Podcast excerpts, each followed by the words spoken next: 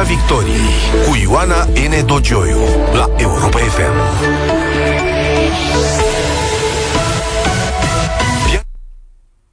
Bună seara, bine v-am găsit în Piața Victoriei. Scenariul de coșmar de la granița României s-a întâmplat. Vladimir Putin a invadat Ucraina pe scară largă. Chievul este în acest moment sub atac, oameni nevinovați suferă.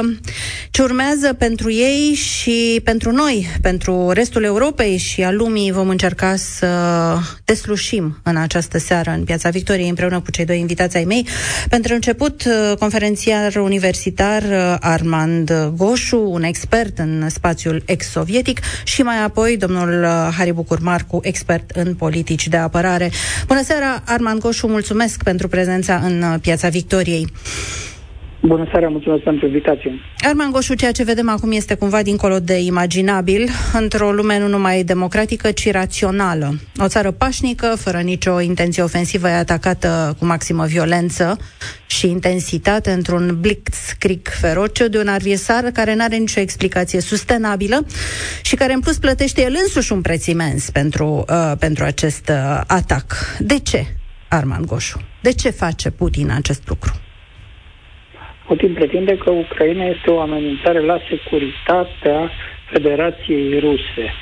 Uh, ori fiind o amenințare la securitatea Federației Ruse și explică el, e un discurs destul de lung pe care l-a citit uh, dimineața la ora 6 a fost discutat, dar el știm că a fost înregistrat luni, în aceea zi în care a avut loc și hotărârea de recunoaștere a independenței, Donetsk, Republica Separatistă Donetsk și Lugan și uh, în seara zilei respective, dacă mă s-a și semnat, de, de, s-au semnat decretele de recunoaștere a independenței, cu spune despre, domnule, uh, vina e a Occidentului și a Ucrainei. Ucrainienii sunt vinovați pentru că n-au vrut să negocieze conform uh, acordurilor de la uh, Minsk, iar occidentalii sunt vinovați pentru că nu ne-au respectat și s-au extins, deși ne-au spus că niciun centimetru nu se va mișca spre est NATO, uite că au făcut-o. Deci, noi suntem, avem probleme cu securitatea.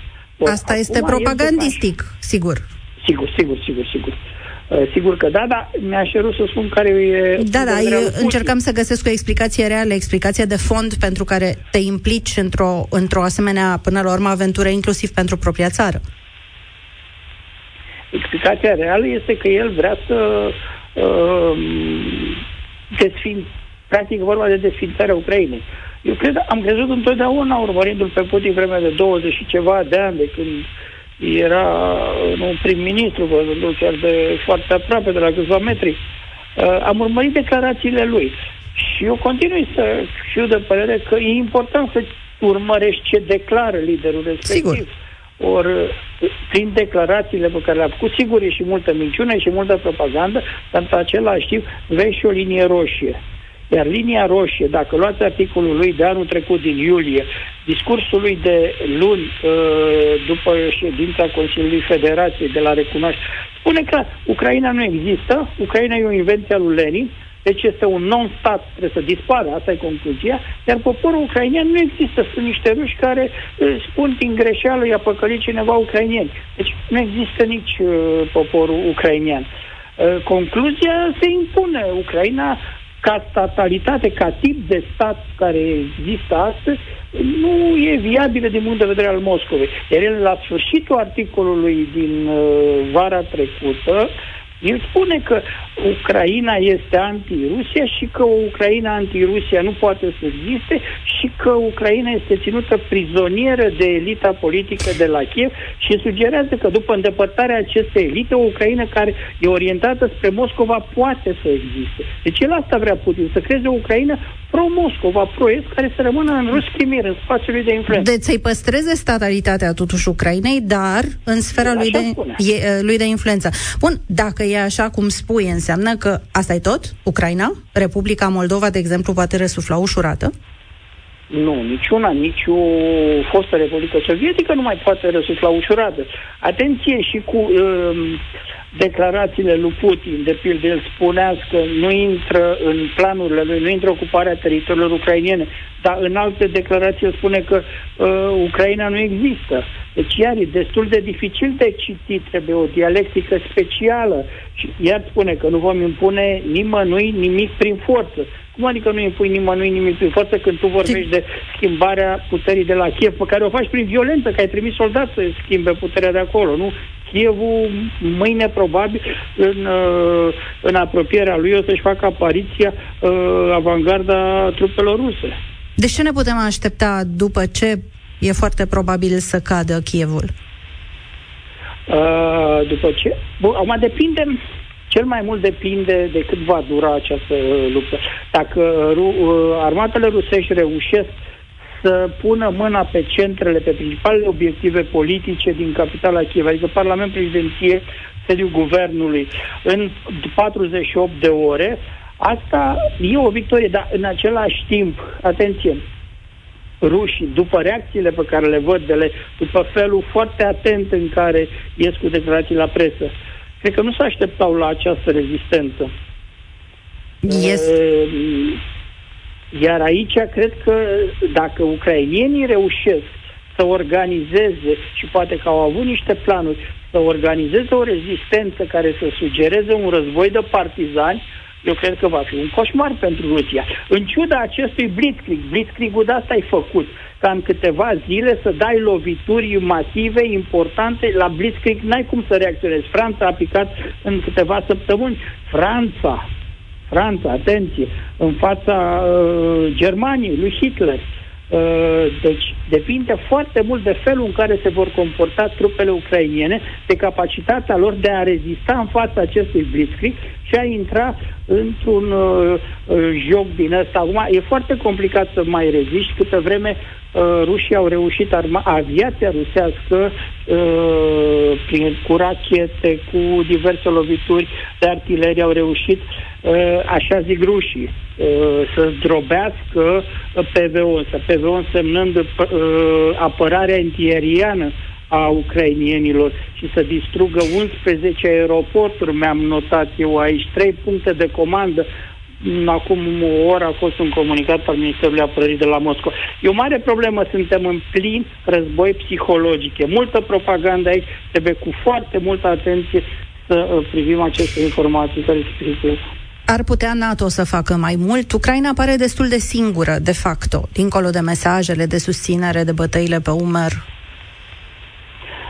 NATO, ca atare, ca alianță militară, nu poate să facă mai mult. Mă întreb și dacă Ucraina era într-o relație mai strânsă cu NATO, putea oare cu țări precum Cipru sau precum Ungaria sau precum Grecia, care sunt în zona de influență a Rusiei mai degrabă, sau vedem că fac joc cu Rusie sau Turcia, mai departe de luni, la ședința ambasadorilor, când s-a pus problema unor sancțiuni. Turcia iar s-a opus. Uh, dar individual țările, astăzi a spus-o secretarul general uh, Stoltenberg, pot să facă și fac. Eu sunt sigur de pildă că s-a, uh, în ultimele luni s-a cristalizat o alianță Statele Unite, Canada, Marea Britanie, Polonia, țările baltice, care o să sprijine, nu știu cât de consistent, dar probabil destul de consistent uh, Ucraina. Asta este și reproșul pe care îl fac rușii și spun, păi ce faceți? Ucra- voi înarmați pe ucrainienii, antrenați împotriva noastră?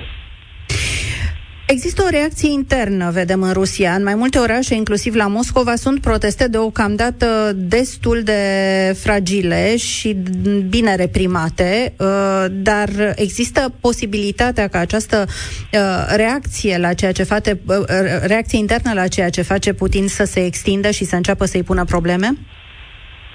Uh, nu știu, e greu, e o legislație draconică împotriva protestelor. Acum, chiar înainte să înceapă discuția noastră, mă uitam pe un post TV din Rusia, post TV cu o audiență foarte mică, pe abonament mai degrabă pentru cei care urmăresc lucrurile din Rusia din străinătate, au început arestările în piața Puștin, unde sunt câteva sute de persoane care protestează împotriva războiului. Am văzut și două, trei pancarte cu Niet Vaină, adică nu războiului, și de asemenea două, trei pancarte pe care erau doar desenate, colorate, steagurile Ucrainei și steagurile Rusiei împreună.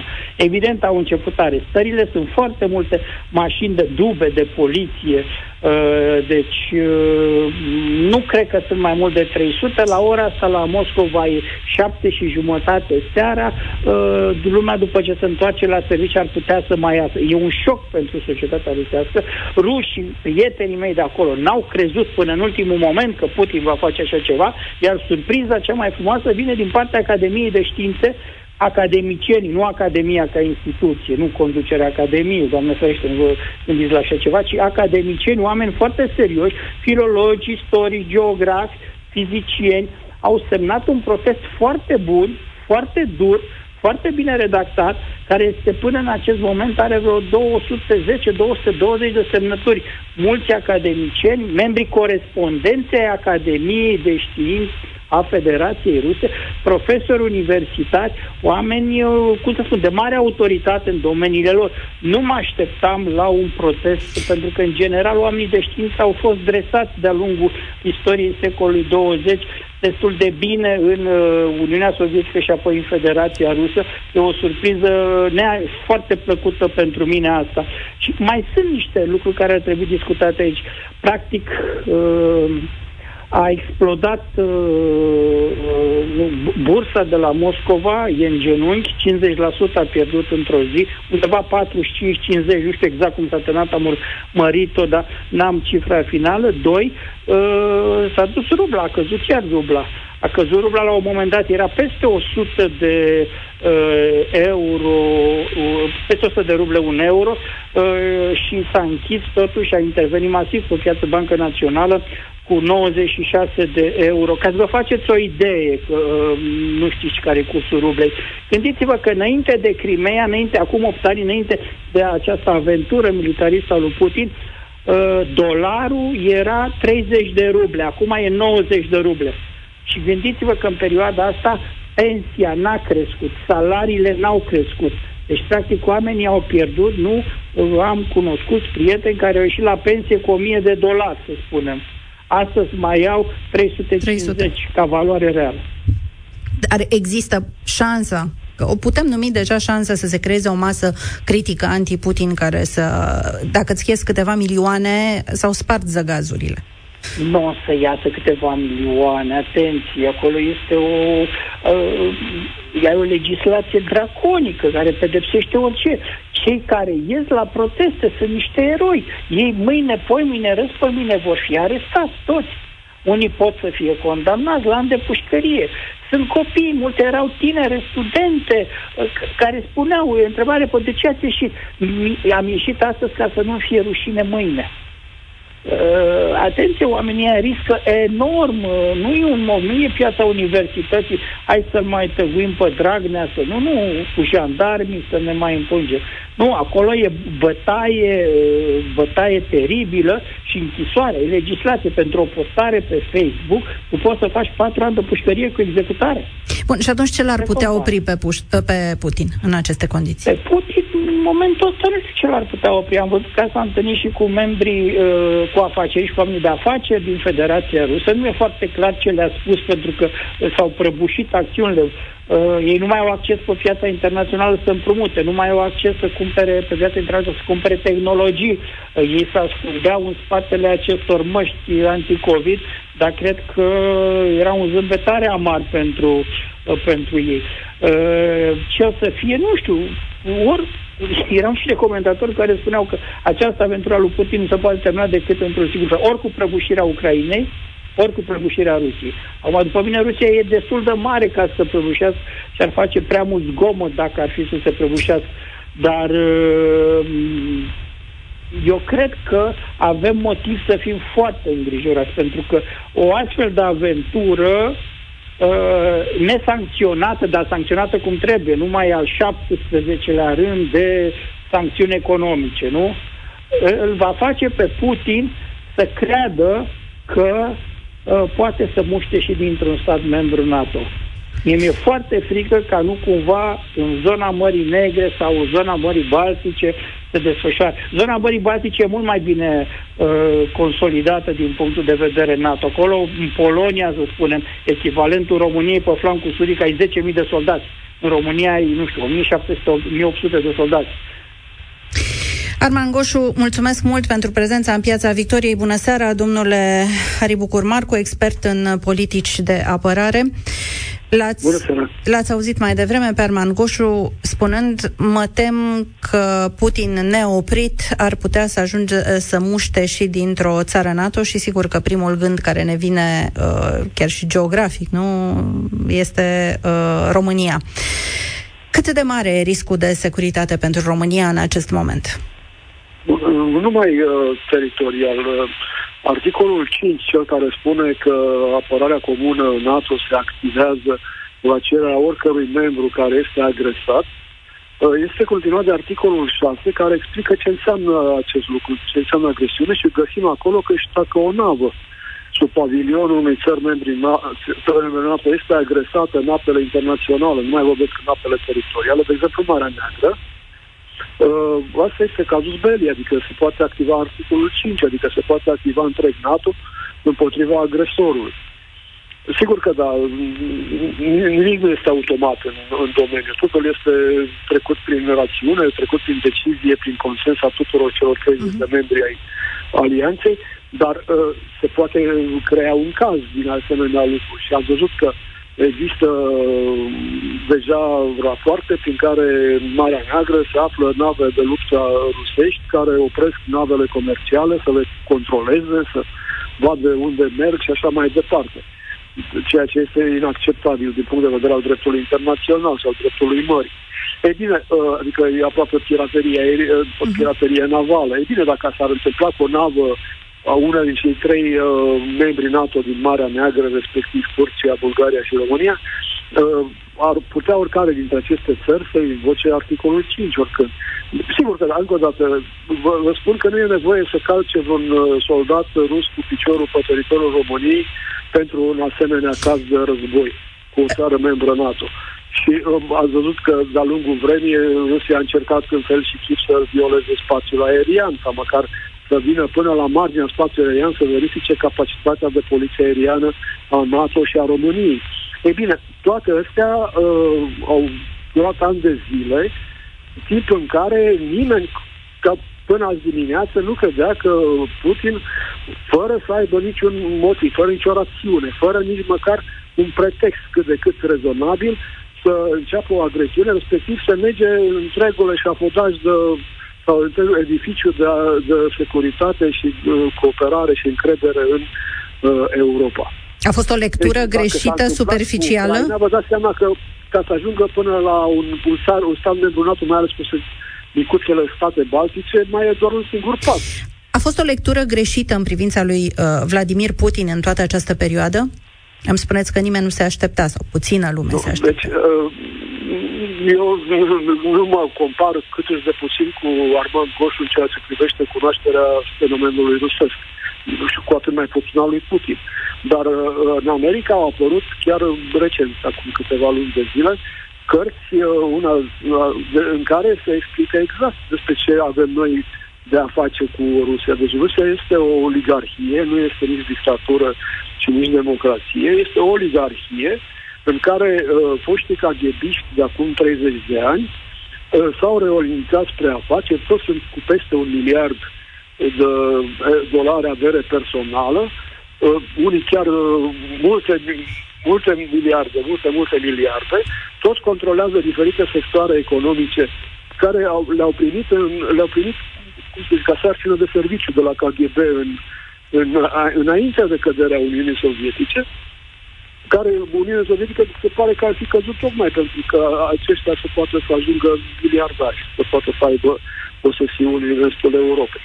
E bine, ă, ăștia care, care conduc oligarhic ă, se condiționează unul pe altul, iar Putin îi condiționează pe toți, dar nu înseamnă că, că el decide singur. E, toată lumea era convinsă că ă, în momentul în care acest mecanism oligarhic, care este stat de un, uh, de un establishment uh, industrial-militar uh, specific uh, unei mari puteri nucleare, în momentul ăsta nu o să, nu o să aibă libertatea Putin de capul lui să facă ceea ce a făcut azi dimineață. Și totuși că, iată, ieri a înșenat uh, un fel de și zilele anterioare un fel de consultări ca să aibă o aprobare de securitate din partea Consiliului său, plus s-a adresat Dumei pentru o cerere de vot în Duma, uh, toată lumea crezând că cu asta se va opri. Și să vă spun că s-a întâmplat cu, cu Putin în alte rânduri, să zgândere partea asta militară până la uh, marginea lui, după care să se oprească. Ei, de data asta nu s-a mai oprit. Ceea ce e pentru toată lumea, sigur că da, uh, sancțiunile nu sunt împotriva lui. Sancțiunile și cele politice și cele economice uh, sunt uh, împotriva celor care îl susțin acolo, îl susțin acolo. Și popular, dar mai ales uh, această oligarhie care, care conduce Rusia de 30 de ani. Se deci va... ce suntem? Se va mu- puțin în, în ceea ce aflu și eu de la alții, încă o dată eu personal în materie, pe partea militară mă pricep mai bine și ce vrea Rusia și care sunt mecanismele lor de putere militară, dar uh, în rest nu, doar spun ce, ce știu de la alții. Este în uh, pericol și Republica Moldova după Ucraina? Încă o dată, este, este total imprevizibil. Ucra- Haideți să luăm partea militară ca să mă salvez, să, nu, să nu ziceți că m-ați sunat degeaba, spunându-vă numai nu știu. Deci pe partea militară vă spun așa, ce forțe sunt în momentul de față angajate pe teritoriul Ucrainei sau în preajma teritoriului Ucrainei gata să fie angajate din toate cele trei mari direcții, respectiv din est, din, uh, din nord și din uh, sud de, de la Marea Neagră. Deci aceste forțe au o capacitate operativă limitată, deci ei nu pot să primească obiective sau misiuni mai lungi de trei zile, să zicem, de acum înainte. Da? Plus că se vor epuiza resursele pe, pe care le au. De, în, ase, în asemenea condiții, sigur, nu, nu ne gândit în capacitatea militară tactică a acestor trupe de a învinge orice inamic care le vine în față. Dar cum bine s-a văzut din relatările de la fața locului, astăzi armata ucraineană n-a făcut front pe care să-l rupă uh, ofensiva rusă, ca în al doilea război mondial. Ci s-a dispersat în diferite locuri, au avut acțiuni uh, punctuale, au doborât avioane, au luat prizonieri și așa mai departe. Și în momentul în care vor începe să ajungă cu tancurile și cu uh, restul trupelor terestre în zone aglomerate, vă dați seama că este simplu să apară la un balcon unul de asta ghidată, să-i dea drumul la rachetă spre tank și să plece de acolo. Și în momentul ăla tancul nu mai este. Și, și vorbim de zeci de mii de asemenea posibilități. Deci, într-o dată, victoria militară, nici la nivel tactic, nu este așa de sigură, chiar dacă astăzi au fost toate televiziunile și toate informațiile la maniera la care nu se vedea decât, nu se vedea decât loviturile rusești pe teritoriul Ucrainei. Deci, încă o dată, avem o fereastră militară destul de scurtă. Nu știu ce obiective ar fi putut să, să formuleze pentru soldații pe care i-a trimis la luptă în interiorul acestei misiuni de câteva zile, pentru că ceea ce ne-a spus nouă publicul internațional cu asta, cu demilitarizarea și cu de uh, nazificarea, astea sunt uh, eufemisme, nu sunt obiective reale uh, ce care să fie atinse cu uh, mijloace militare ofensive.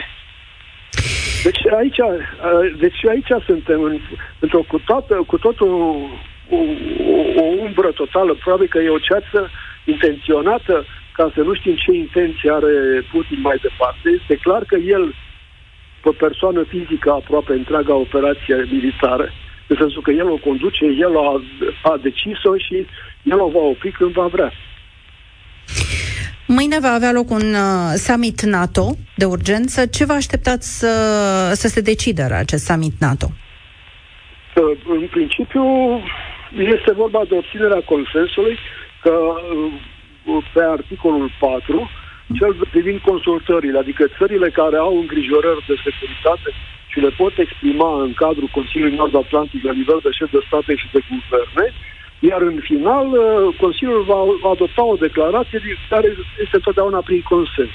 Adică în momentul în care va spune ceva, înseamnă că absolut toți cei 30 de membri ai Alianței Nord-Atlantice, au căzut de acord cu, cu formularea respectivă și cu, după care se intră în procesul de uh, pregătire a deciziei și de luarea deciziei de implementare a, a hotărârii a declarației respective.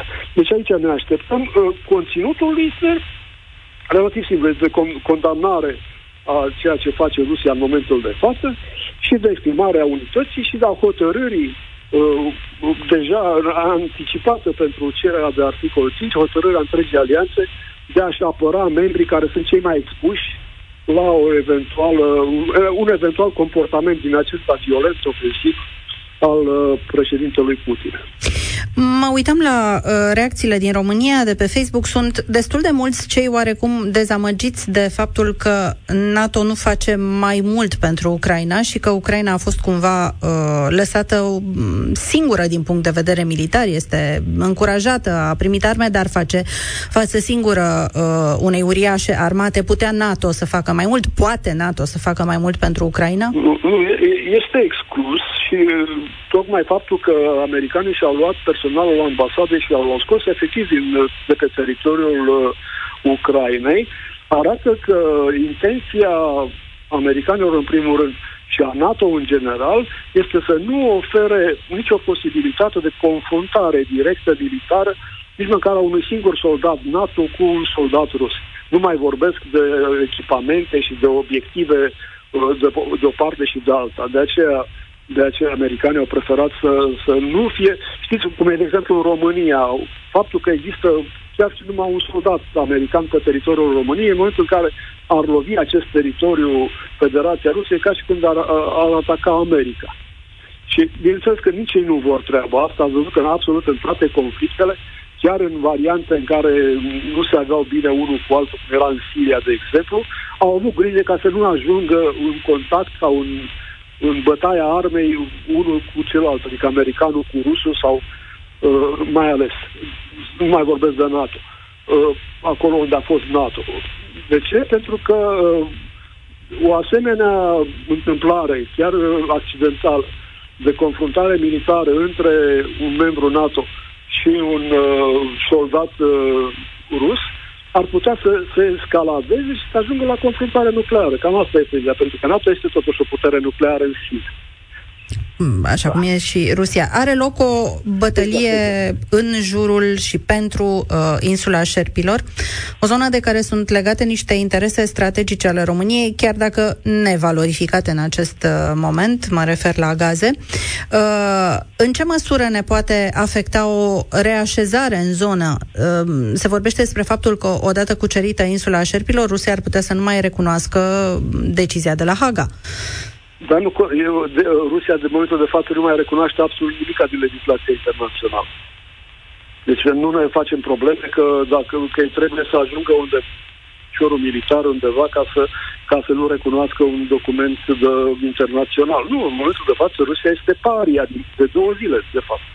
De când a anunțat uh, uh, că recunoaște independența celor două provincii din estul Ucrainei, ceea ce înseamnă că din punctul de vedere al Rusiei, pot intra cu arme acolo pentru că e un stat independent, nu e ca și când ar, ar fi agresat uh, Ucraina. Deci în momentul acela ei au devenit, după toată legislația, o paria. Și dacă v-ați uitat uh, alte la Consiliul de Securitate, unde președinte în exercițiu este tocmai ambasadorul rus, ați fi văzut că este unanimitate mondială în a condamna faptul că tot ce face uh, Rusia în momentul de față este în dispreț față de legislația internațională, față de dreptul internațional, față de principiile care guvernează relațiile dintre state.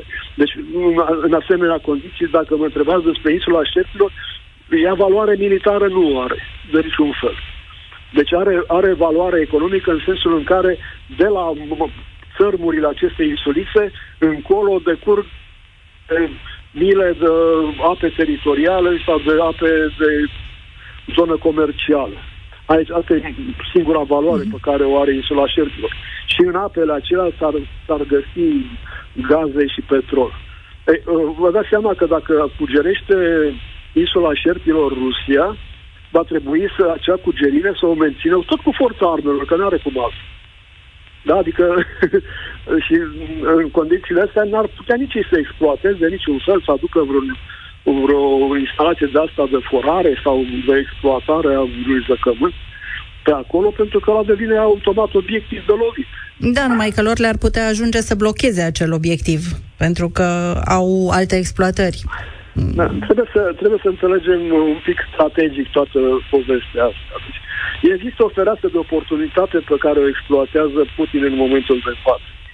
Și uh, este o fereastră, cum să zic, cu mai multe panouri. Un panou este cel strategic. În momentul, uh, începând de anul trecut, din ianuarie, au, uh, de când a luat în primire administrația americană actualul președinte Biden, s-a trecut accelerat la crearea condițiilor pentru renunțarea la hidrocarburi ca principal combustibil pentru energia planetei ceea ce a însemnat mărirea, aducerea prețului hidrocarburilor la un nivel atât de ridicat încât să justifice uh, prețul celorlalte, celorlalte tipuri de energie mai neconvenționale sau oricum care nu, nu, nu țin de hidrocarburi. Ei, uh, deci au, au făcut intenționat această mărire a prețurilor, au făcut intenționat uh, uh, oprirea unor exploatări în Statele Unite care devenise sub uh, Trump independentă din punct de vedere energetic. Și uh, toate astea, uh, avantajele fiind cele care vi le spuneam că intenția este ca să se renunțe la energia hidrocarburilor înainte de, ca să, de ultimul strop de petrol să, să fie exploatat din, uh, din sol. Ei, în același timp, uh, mărirea aceasta exponențială a prețului petrolului a, a finanțat actuala campanie militară a Rusiei. Și continuă adică, să o finanțeze. Noi, noi am plătit, noi am plătit uh, de la 30 de, 30-40 de dolari barilul la 100 de dolari barilul. Noi am plătit, prin diferența asta, am, am finanțat uh, expediția, uh, expediția rușilor în Ucraina. Lucru deci, care... Da. Vă rog. Vă rog. Ca să încheiem? Da, deci eu ce vreau să spun că este o fereastră de oportunitate care nu va, nu va sta deschisă permanent. A fost acum unul din măsurile economice pe care le pot lua în contrapartidă, mai ales Statele Unite, dar și Uniunea Europeană, este să se revină la hidrocarburile ieftene, care se află în depozite, de exemplu în depozitele strategice, unde a fost cumpărate cu 10-15 uh, dolari barilul, poate chiar mai ieftine, și se află în depozitele strategice și care pot să fie scoate și exploatate câteva luni de zile până când se rezolvă această problemă. Dar uh, de asta spun, fereastra, deci uh, nu este sub nicio formă uh, nu-și poate face bugetul pe anul viitor Putin pe prețurile astea ale petrolului. Plus că, mă scuzați, plus că îi se închid piețele, plus că dacă nu mai are acces la, la, schimburile, la schimburile financiare interbancare, doar nu să vină, în primul rând, ce, motiv, ce monedă or să-i plătească cineva ce vin de Rusia, dacă nu mai are acces la dolari.